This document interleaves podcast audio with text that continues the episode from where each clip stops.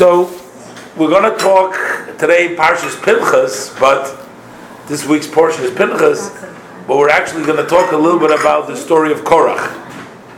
Now, um, there's not so many references like in the Torah from one place to the other place, but in this week's parsha there is a reference to the study, the story, the story that took place with Korach. I want to discuss it. You know, it was one of the most fascinating stories in the Chumash, and the Mishnah counts it of the ten things that were created, especially in Erev Shabbos, was the fact that the um,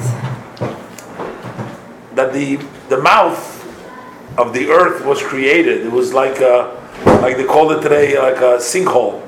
You know, they have in, in Florida, they have a sinkhole, but this wasn't a sinkhole. This was God made this uh, miracle, which was something which never happened before and never will happen again. These are the people of Korach. They went out against Korach, and, um, and they were punished. And Moshe Rabbeinu actually threatened them, and he said that you will be swallowed in the ground. And we read, we're going to read a little bit in the Parshas Korach, which was a couple of weeks ago um, we read that actually they were swallowed in the ground. So this is something, a very uh, outstanding event that we never see anything like that again anywhere in the Torah. And um, in this week's parsha, it again talks about, but in this week's parsha, it talks about. Oh, yeah, Ayla, I'm going to bother you to go get the door. It's locked. In, in, in this week's parsha, all of a sudden it tells you about Uvnei Korach Lo Metu. We're going to read inside in a few minutes. We're going to read in Korach Lo Metu that the sons of Korach actually did not die. Now, what's going on over here? We're going to do the uh, pasuk with Rashi. We're going to try to understand a little bit what's going on over here. And I guess the message what we're going to read is about the power of repentance and to see how even people who get involved with uh, negative behavior, with incitement, with uh, discord, with disagreement, fighting with Moshe Rabbeinu, still they can do teshuvah, they can repent, and if they repent, they actually reach a very high level. We're going to see that message from the from the parsha today, but let me just give you the background before I'm going to have everybody read a little piece. But before we do that, I want to give you the background. We're once again counting the Jewish people. In the Torah, we find three times the Jewish people were counted. Uh, now, there's one more time actually. Uh, one more time, the Torah, there's no count over there. When the Jews originally left Egypt, over there, the verse just says, Oh, there are 600,000 of us. That's what the verse says. There are 600,000. Now, how do they know that there were 600,000? So it is understood that the Jewish people at the time when they left Egypt were also counted. But that, that census, that counting is not really recorded in the Torah. Outside of the Torah, just saying uh, 600,000. That's, that's what it says, went up from Egypt. It doesn't say that they were counted or how the number came about. It just says there were 600,000 went up from Egypt, outside of Egypt. Then, after um, a few months, when the Jewish people got the Torah, that took a few months, and then they made the mistake when Moshe Rabbeinu went up to the mountain and they made the golden calf, they worshipped the golden calf, and then there was a plague and a lot of Jewish people, a lot of the people died. So Moshe Rabbeinu counted them. We have the Parshas Kitisa. Moshe Rabbeinu counts them over there. Then again, later on in the book of Bamidbar, the beginning of the, it's called the Chumash HaPekudim, is the Chumash of counting. Again, the Jewish people are counted. Now this this took place on the first day of the month of Iyar. They were counted. So this was like about the first counting was done after uh, the the, uh, the first counting was done uh, after Yom Kippur was done. I said after they made the egel, but the way Hashem forgiven them, that was Yom Kippur, and then about six months later we're counted again. Now here we're 40 years later. Now here we're about to go into Israel. So they're now they're standing on Yarden Yericho. They're on the Jordan River. They're facing Jericho. They're on the other side of the river, and they're about to go into Israel. So here, Hashem says again to count. Why is Hashem saying again to count? Over here, so Rashi gives two commentaries. One, because Moshe Rabbeinu was about to pass away, uh, and just like God has given them an account when He gave them over to Moshe Rabbeinu, He counted them. So when He's leaving, He's giving them also another count. It's interesting, as we'll see in the end. Maybe we'll see. It didn't seem like there was much left from those that Moshe Rabbeinu uh, took over in the beginning, because we know that all the people that were from twenty to uh, sixty all died in the forty years in the desert. So basically I mean, we're talking about the men. The women were not part of the of the decree. I guess the women were just the natural way, whatever the natural way was. That were the women, but the men, all of them died between the age of twenty and sixty in the forty years that they were in the desert. So, um, and we'll, it's interesting to see that. So who who who who who's really left? I mean, we had Yeshua and Kalev. You know, we had the few. I mean, there wasn't really many many people left. So but Rashi says Hashem gave it to him with a number, so he's going to also take it away with a number. So that's one thing. The other thing is because there was another plague for the Jewish people. We learned so Moshe Rabbeinu was counting them uh, to know uh, how many were left. Like a, a, lion once attacked. Rashi gives the example: a lion attacked a herd of sheep, and the owner of the uh, herd, after the lion left, he's counting the sheep to see how many left over. So that's another reason. Okay, so they're starting to count them. So let's read a little bit in the pasuk about the counting, how they started to count them. I started from those verses that are important.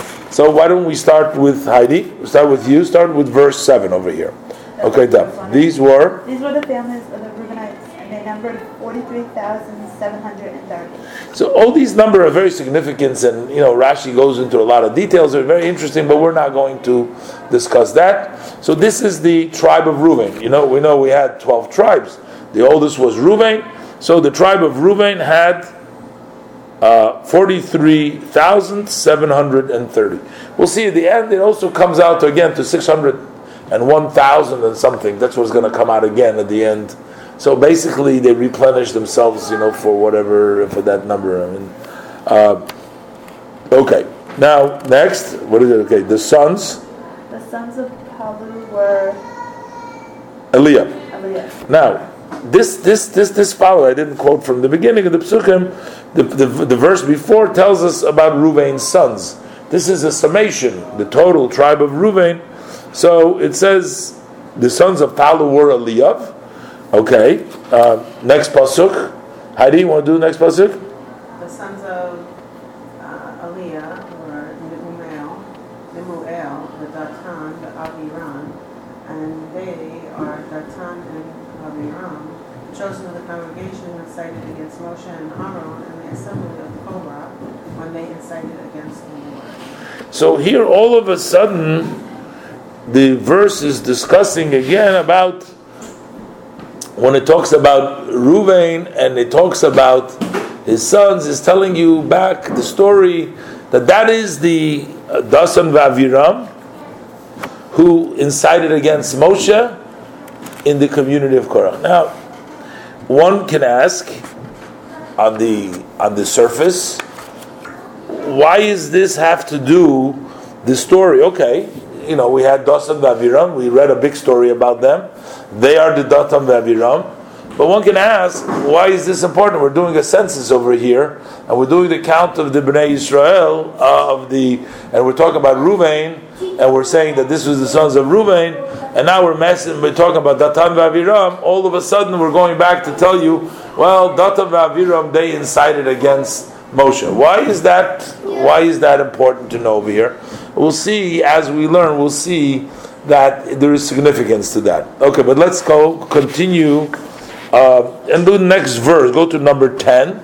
Yeah, Ella, you want to do number 10? And the earth opened its mouth and swallowed them and Korah when that assembly died, and when fire destroyed 250 men, and they became silent. Okay, so it's going back again. The earth, it says, opened its mouth and swallowed them and Korach when the assembly died and were destroyed. So now we're talking about again. Now, Miriam, let's do Pasuk 11, Yud Aleph. Now here we're going to say, what does Pasuk 11, Yud Aleph say?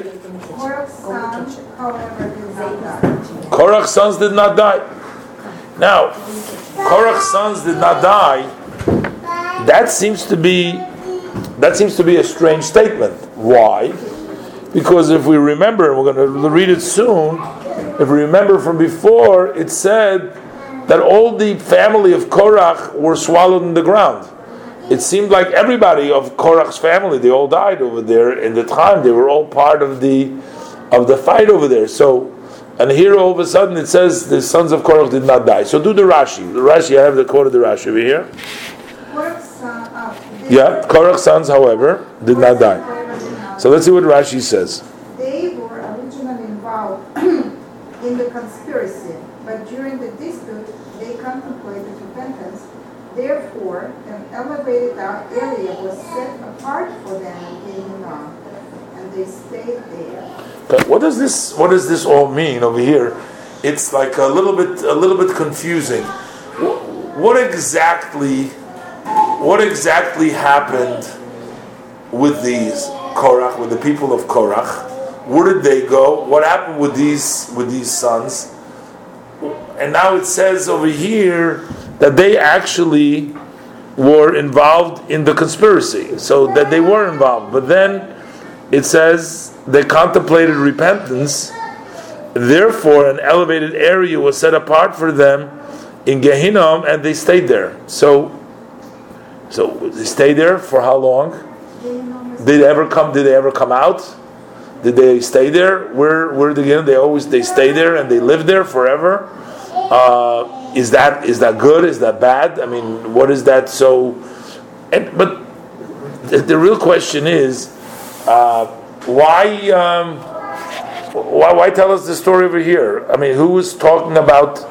Okay, we talked about Datan Vaviram, and we talked about um, how they fight, they fought with with Korah. Then we talked about the earth opening up, and now all of a sudden we're bringing something in about Korach you know, earlier when we read the story of Korach, if the Torah wanted to tell us what happened, it could have told you, well, everybody was swallowed in, and you know, sons of Korach, they didn't really die because the Torah doesn't say anything. When you read the portion in uh, before, it doesn't say anything about.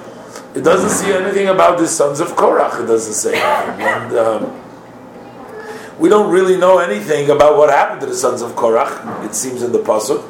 It just says Korach and all of his family and everything that belonged to him, they were all swallowed in, and that's it. There's nothing mentioned. Why over here, all of a sudden, when we're we're talking about Ruvain and Dasan Vaviram, the pasuk is telling you something what happened to the Bnei Korach, and, and, and really what what did happen to them? I mean, what's going on over here? I mean, it's really seems a little bit strange. You know, the whole the whole thing. What's going on here, and what happened? uh, to them. And how, how, do we know that these that they were instigators? Rashi says that they were originally involved in the conspiracy. How do we know that they were originally involved in the conspiracy? How do we know all this? And based upon what I mentioned earlier on the idea, uh, the Torah really wants to teach us the power, it would seem, the Torah wants to teach us the power of repentance. And the Bnei Korach are brought as an example. Now, you know, in this the book of Psalms, you know, that we read, in the book of Psalms, the Tehillim, the Tehillim has ten words. Mizmor, Mizmor, it has a song, and then it has Lamanat It has, there's ten various different types of headings in the Tehillim. Rashi, right in the beginning of the Tehillim, says, why is there ten different kinds of the Tehillim? And Rashi says that the Tehillim had ten authors. We all know David. King David made Psalms. We know that he was the author of Psalms, of the Psalms, right? But Rashi, in the beginning of the Tehillim, said there were actually ten author, authors. Corresponding to the ten authors, we have ten different languages of song, because each one corresponding to one author. Who were the ten authors?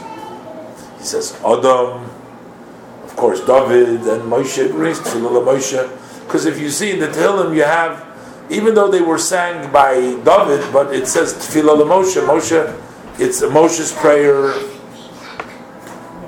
But guess what?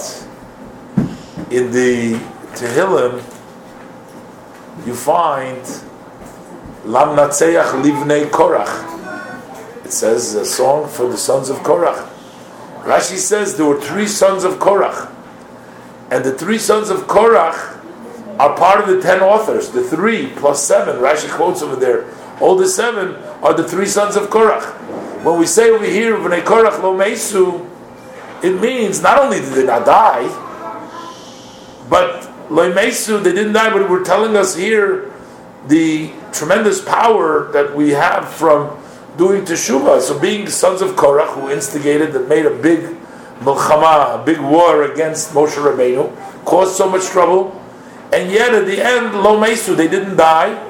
And as I said, they, they ended up being the authors, part of the three uh, authors of the ten authors of the book of the Tehillim. Furthermore, furthermore, when we learn, we know one of the greatest prophets that came to the Jewish people and one of the first prophets, uh, after, of course, Moshe Rabbeinu, but we're talking about after, later on, after the Shoftim, was Shmuel Hanavi. And the prophet Shmuel is, is considered almost equal to Moshe and Aaron, Shmuel Hanavi, Shmuel the prophet. He actually king, the first king, he made Shaul for king. Shmuel, the prophet, is, is brought down, is a descendant of the Bnei Korach. He's a descendant of the Bnei Korach. Further, in the Divrei Hayamim, the book of Chronicles, over there it's recorded that some of the family of Korach, over there it goes through the old Korach, the Divrei Hayamim, the Chronicles, over there it's recorded some of the most distinguished Levim, the Levites, and the distinguished families, was actually children descendants of Korach. So Korach was actually uh, family later on his family turned out to produce some of the very special, uh, very special Levites and very holy people. And some of the judges, the greatest judges, Maskila Haman, Hazrachi, some of the greatest judges were the children, descendants of Korach. Of his sons? What? His sons? So these sons were had kids, ah? They already had the kids. Oh, well, okay, so good question. Did they have the kids already? Didn't they have the kids? Did they die? What happened to them? They ended up in in in in in in, in, in the what, what, happened to them? They ended up in the uh, over there in the in the in, under the ground, or they came out from the ground. Again, every statement that I say here, there is various different commentaries. So I'm giving you the Rebbe's commentary. I'm going to teach you today what the Rebbe says about it, because there's various different. Uh, the Rebbe usually takes the simple approach for Rashi and the uh, simple level. But there is no one clear answer. In the Gemara, it also comes out a little bit different. Uh, but this is Rashi's quoting from the Gemara, but it's a little bit with a little bit of a different twist. And we're going to explain to you uh, what the Rebbe says. So, these were all the descendants. Matter of fact, Rashi wrote earlier, and Rashi said he didn't understand why was Korach starting up with Moshe Rabbeinu? Because Korach seemed to be like a very uh, intelligent guy. He was a smart guy. Rashi calls him Korach shepikeach haya. He was a, a smart man. So, Mara why did he do such a s- foolishness? Why did he go ahead and stop, start up with Moshe Rabbeinu? He didn't know. I mean, they had enough evidence throughout the history with Moshe Rabbeinu that Moshe Rabbeinu is doing what Hashem tells him to do. So why did he go with a startup? So he said, actually, he was very smart, and he had a vision that he saw, but he made a mistake. He saw something very profound. He saw that there is a great future family going to come out from himself. He knew that Korach is destined to have a great family. And he couldn't attribute it to anybody else but himself. He thought that that great family and the privilege and that special uh, zuchus of having such great people of his descendants is somehow going to protect him, somehow is going to cause him protection, and that he's not going to fail. That tricked him. He actually saw Shmuel Hanavi and all the from what we said before in the Chronicles. He saw that he had that vision, and maybe God showed it to him so that he should make the mistake because to give him the opportunity to make that mistake. But he thought of thought that he would be spared because of that. So we already know that Korach had uh, an expectation the family would be, but it didn't happen from him. But it happened from his children. It happened from the Bnei Korach. In the simple sense from Rashi, the way we see here, what happens? We have like this. We know that there's something which is called purgatory, Gehenom. We know. We know that after a person passes Olam Haba, sometimes we have to clean ourselves in the Gehinom. But there's also Gehinom is also a physical place called the Gehinom. We have it in Tanakh. It's called the Gay, the Valley of Hinom. That's the Gehinom. In the physical sense, there is also a Gehinom, which means uh, most people don't go to the physical Gehinom. Most people, uh, when they pass on, they get buried. Korach's family was different. Korach and his family were different. Hashem made a miracle, and in the miracle that Hashem made, the earth opened up, and everything was swallowed right down into the ground together with them. Now over here, everybody was swallowed.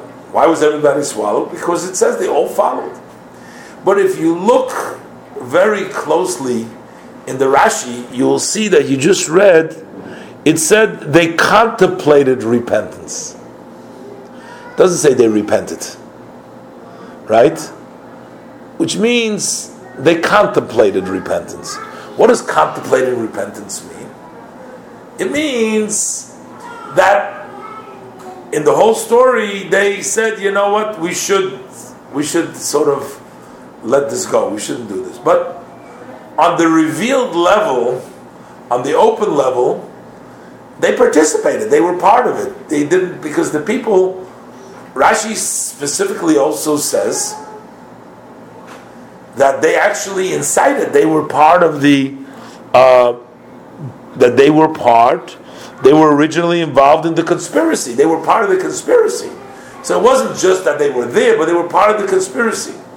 And then they, and then they sort of thought about repenting, but it didn't repent. But therefore, Rashi says the verse is, is, telling us basically that even though the verse earlier said that they were all swallowed in the ground, but they there was a special place left for them. But what happened with them? So, if you read carefully in the pasuk over there, it says two things. It says they were swallowed in, but it also says they were lost from the community. Which means they were swallowed in, but it says lost of the community, meaning of that community. The way the Rebbe learns is that their punishment was like twofold. There were some people that were swallowed in and they were completely lost, and there were some people that were swallowed in and they were just lost from the community. That community is a reference to the people that were there at that time, the people that were there at that time when the fight was going on. That community they were lost with.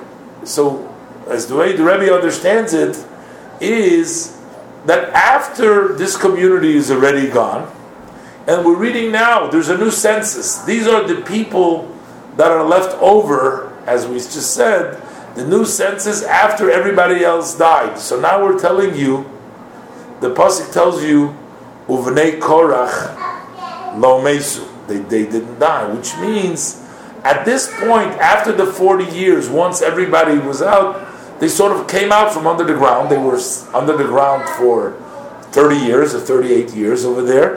They weren't lost, only for the community they were lost that time, but later on they came out. Why is it important to tell us here that the Korachs all of a sudden, such a wonderful thing that came out?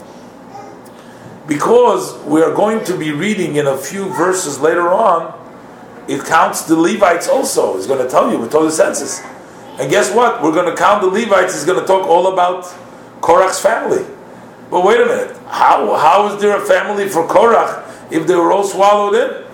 So the Torah over here, before the Torah can, before the Torah can tell you Levi's um, descendants and tell you the numbers, you're going to have a question because part of that family that is being counted is going to be the family of Korach. So you're going to say, but wait a minute, how do we have the children of Korach over here if all the Korach people died? We said before that Korach and all the family, everybody, everybody disappeared. So the Torah has to sort of tell you now, after the census that we're making, after all the other Jews died, we're making a new census of the people that are left over. We said Kolev is left over, Yeshua is left over, and also the Bnei Korach lo mesu, they're also left over. That's why the story comes here. We asked before, why, why are we talking about the story of here? Who cares? Because we have to tell you about the census. But you notice something very interesting. The Torah puts Datan and Aviram together with Bnei Korach. The Torah seems to say that they were both almost equally guilty. Datan and Aviram we know because we learn in the whole Chumash starting with the fighting, when we learn about the fights of the two people over there, who was the two people, the Jews that were fighting, that when Moshe came out, this goes back hundred years before, when they were still in, when Moshe was 13 years old, growing up, coming out from the palace over there. But he sees two Jewish people fighting. Who were those people fighting? Datan Vaviram. Who is the one that went and told Pharaoh that he killed the Egyptian when he killed him? Datan Vaviram. Who is the one? Huh? Yeah, and and the rest see there were sons of. They had another brother over there, the third one. The, the, the pasuk tells you here. I I screwed the pasuk right. There was another brother over there. So okay, they were all the sons of Ayn ben Pelas. Uh, I mean, uh, the son of Nemu, uh, Eli, uh, son of Eliab. And so, so now they have like this, and that was it. Who do you think was there when uh, Pharaoh?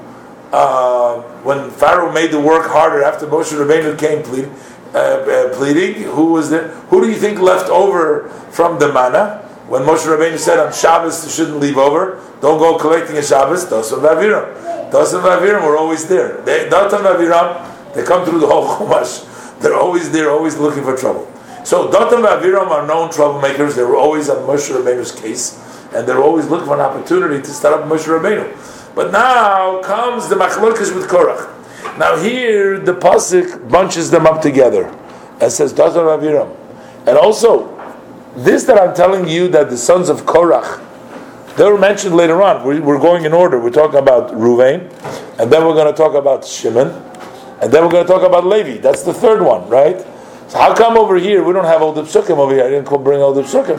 But the question is, how come you're telling us now by Ruvain? Why don't you tell us about Korach when we're going to count them? If you want to tell them Bnei Korach lo mesu, why are you telling us over there? Why, why is it important to tell us over here at this point when you talk about Dasan Vaviram? Okay, he's talking about Dasan Vaviram already. But actually, the Torah is trying to tell you a very powerful message, like I said before, that actually this Bnei Korach, they were actually as guilty as Dasan Vaviram.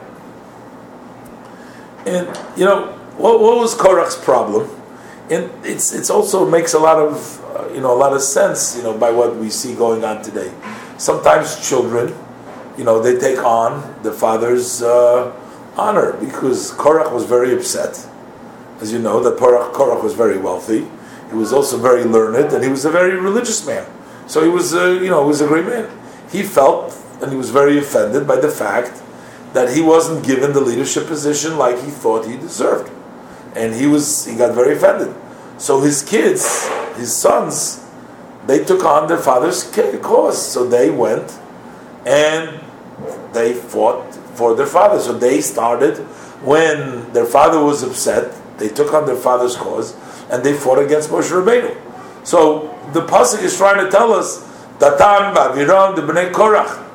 But yet the pasuk has to tell you over here that even though they were like Budasam Baviram, Uvnei Korach lo metu. Still, the sons of Korach, they didn't die because they do teshuvah. So it's so powerful the the ability to do teshuvah that even from that level, so maybe they had to be because they didn't actually do tshuva, as we said, they just contemplated tshuva. Even contemplating tshuva is something which gained them back their lives, and then we see that eventually such a beautiful family came out from that. Um, because that's why, you know, a lot of times uh, people think that you know, you have a, a, a child sometimes, you have a student sometimes.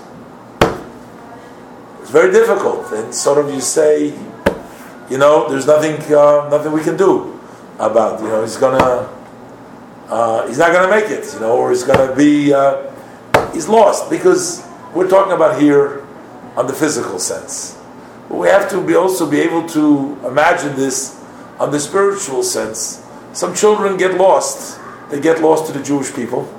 They get lost to to the meaning of what it means to be a Jew. Um, and in the uh, you can sort of say they get swallowed into the ground. What does it mean they get swallowed into the ground?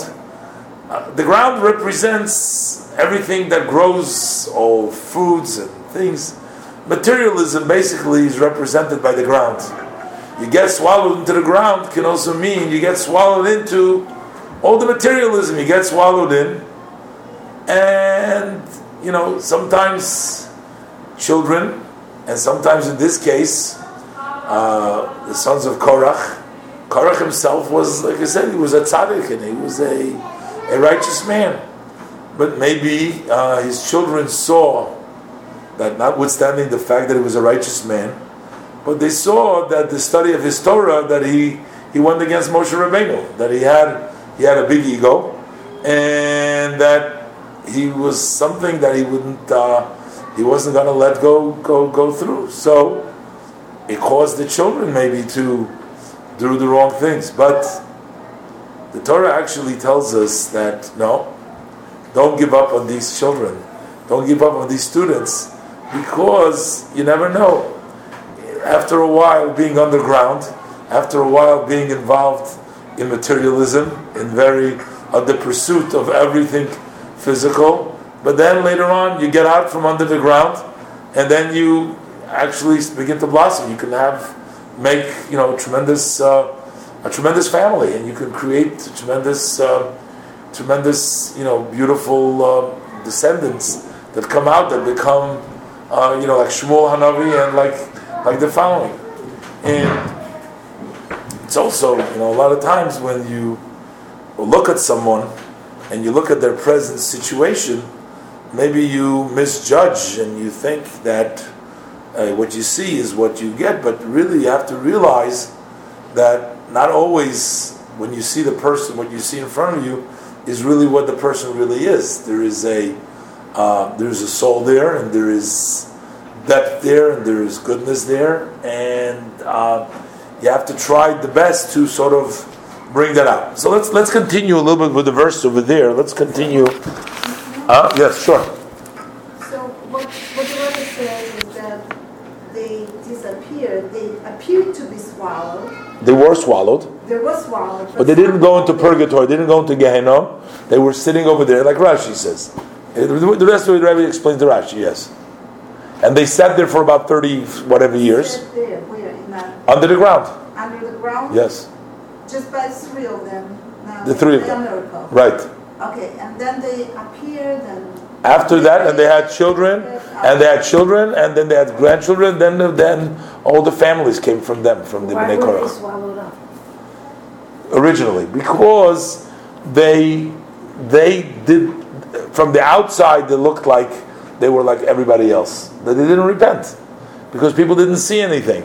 So the fact that they com- contemplated in their mind wasn't enough to change the decree that was decreed in everybody else because they were part with everybody else. So didn't you couldn't treat them any differently. And they didn't actually verbally or didn't openly actually repent. They only contemplated repentance. So it was enough to save them so that they wouldn't have their place. Now, again, it uh, sounds like an outstanding miracle, but this whole story, to begin with, to have the earth open its mouth and swallow people in, is already an outstanding story. So to add to the story that there was a place, I mean, that's not the Rebbe's interpretation. Rashi said it. Look in the Rashi again. Well, if you look in the Rashi, you just said they were originally involved in the conspiracy. But during the dispute, they contemplated repentance. Therefore, an elevated area was set apart for them in Gehinnom, and they stayed there. Now, some commentaries say they stayed there, that they never came out. Then Some of them say. then How could it tell them? But to the make the yeah, well, and then you, how do you have the Bnei Korach? Over here, we have to have that they had descendants. Now, uh, the, the the the children of Korach, the families over there.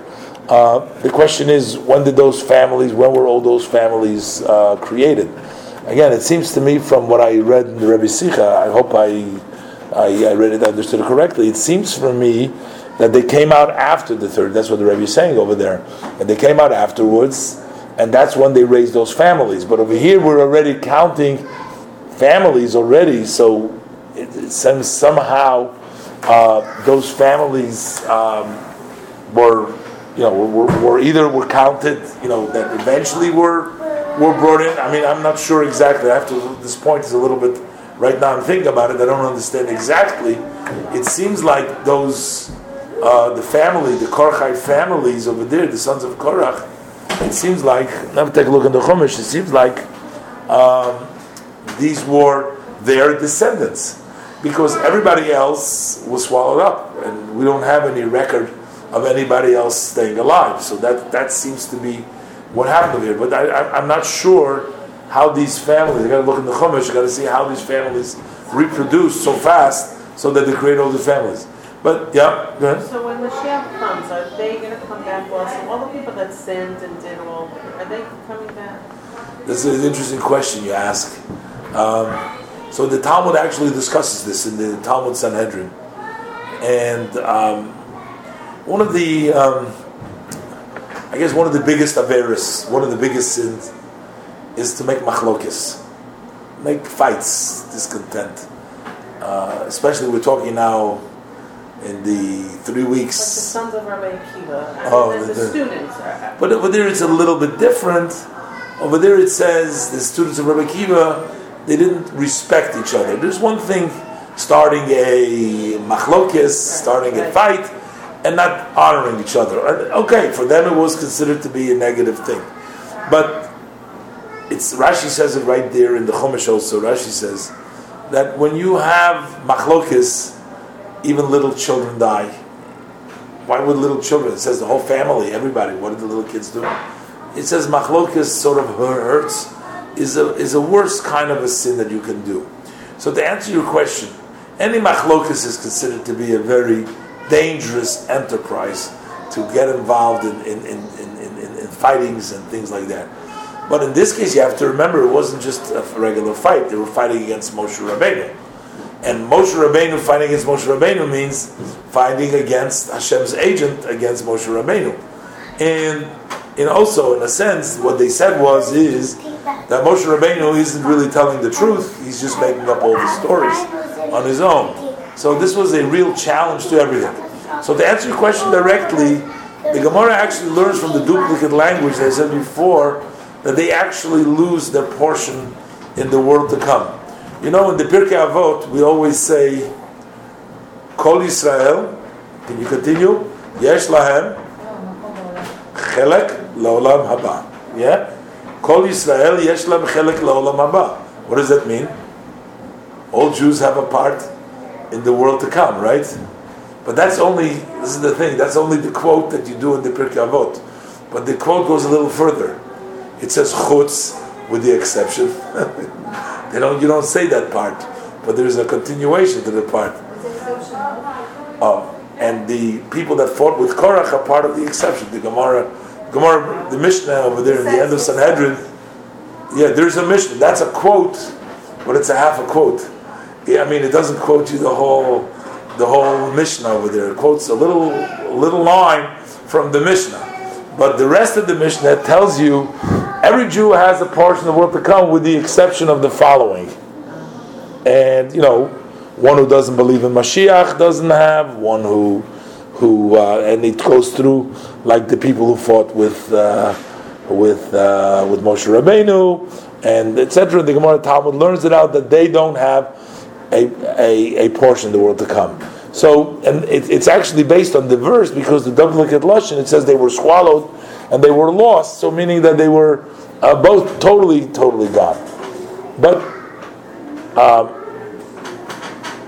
I also, you know, if you want to connect this, we were just at a, we did a, you know, it, it bothers me a lot. to my mind, uh, you know, we were just at a, an unveiling, and you know, there was, uh, you know, a nice Jewish family, and uh, and one of the one of the daughters married out of the faith, just got married to a non-Jew. So I saw, and I, I, um, I uh, sort of, uh, you know, your heart cries, and you say, you know, you know, where where do we go wrong? I mean, the children don't marry Jewish, you know, and you know, it's like, you know, the, the mother is is terrible pain, and the, you know, the father, and you know, there are people that wanted their, you know, they tried the best they knew. I mean, apparently, maybe they didn't do enough, but they tried to do to give the children to make and everything else, and and you feel like you know they're swallowed under the ground.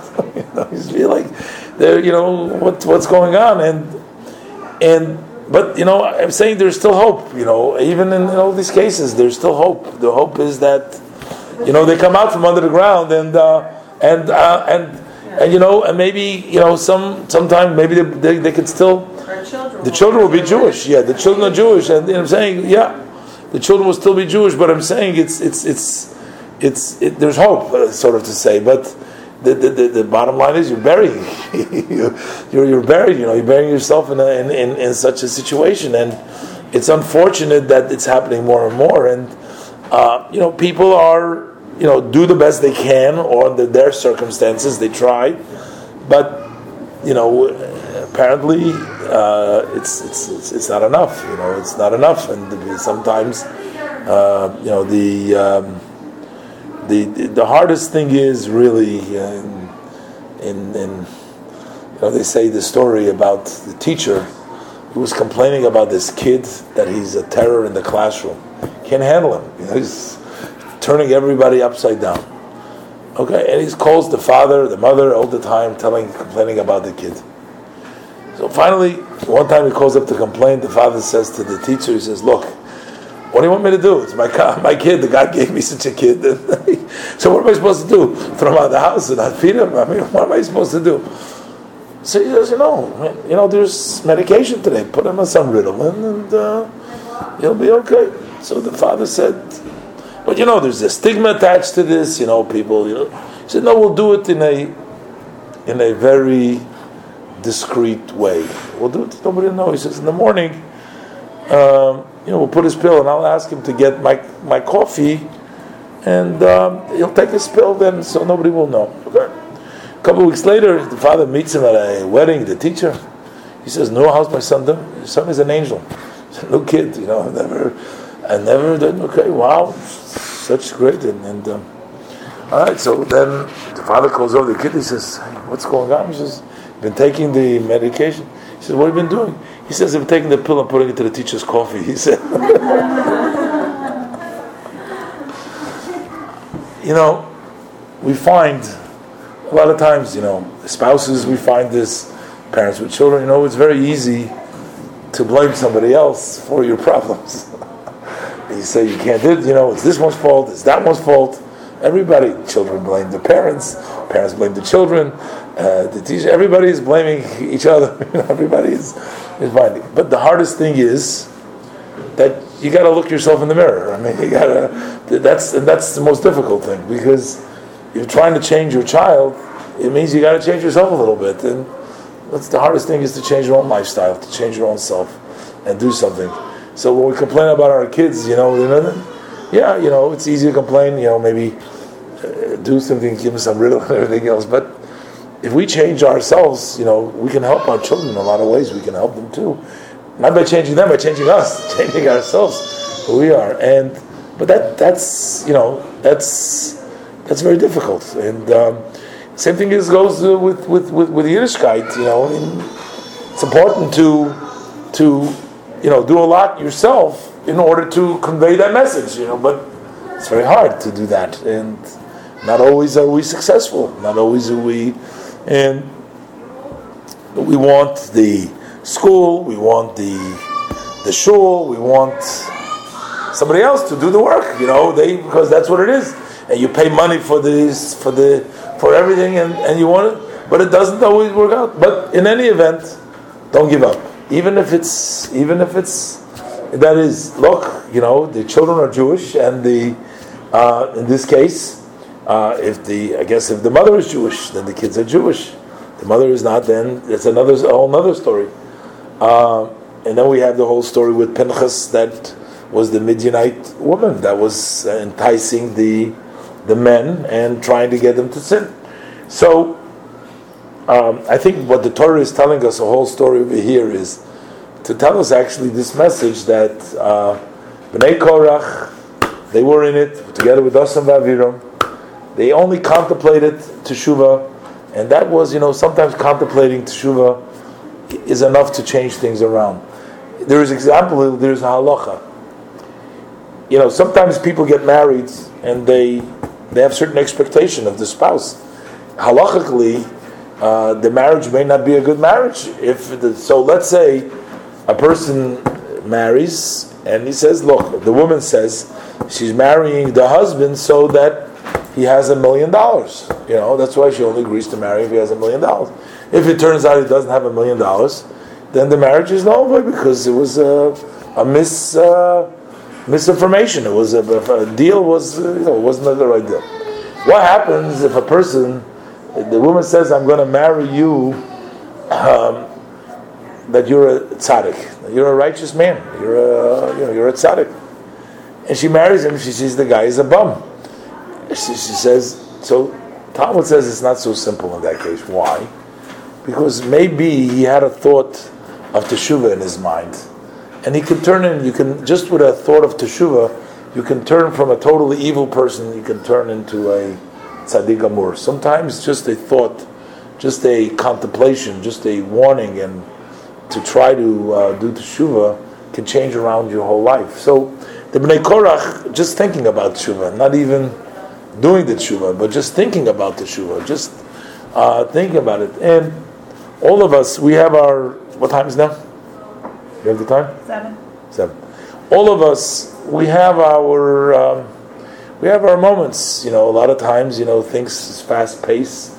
We don't have time to stop and think. But then sometimes, you know, we stop and we think about life and we think about.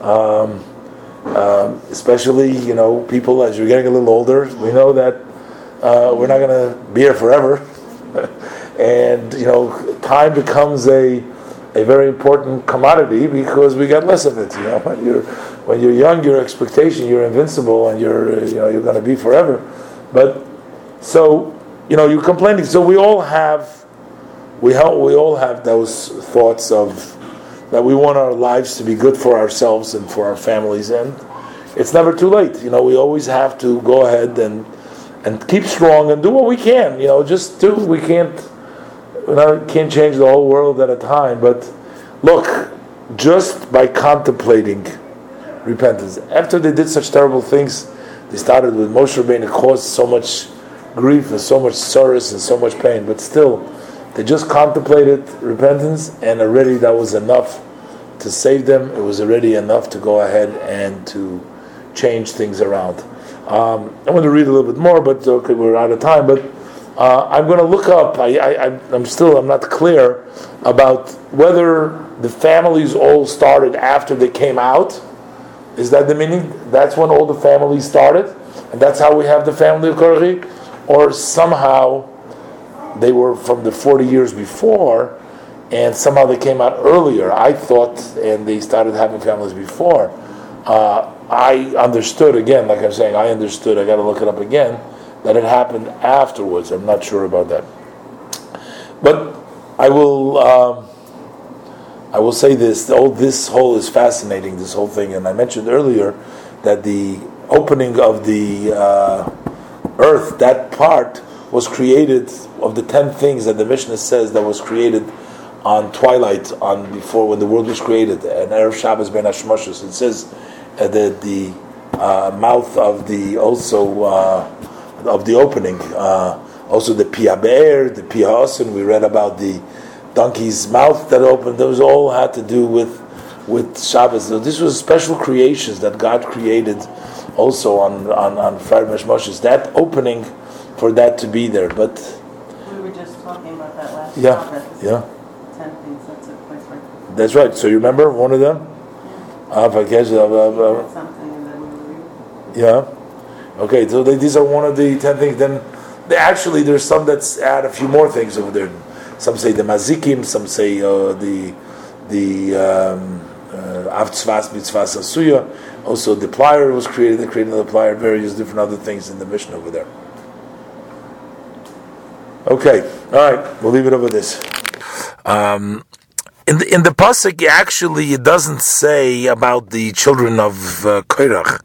Uh, it just talks about their the families of the Levi, Levites when the pasuk mentions after the whole count of the Bnei Yisrael, and then it says. Then it says about the families of the Levites. So it says Mishpachas Hakorchi. So we're not talking about any children. We're just talking about Mishpachas Hakorchi, which can very easily mean the three sons of Korach. So there's no problem at all. We don't have to. There is no discussion about any children of Korach. So Mishpachas HaKorach could refer to the three sons of Korach that had the space made for them in Gan Eden, in in the gay in this Mokum in Gehenim, above the Gehenim, and they lived over there, and then they came out after the forty years or whatever, uh, close to forty years, and then they started a family, and that's counted Mishpachas HaKorach.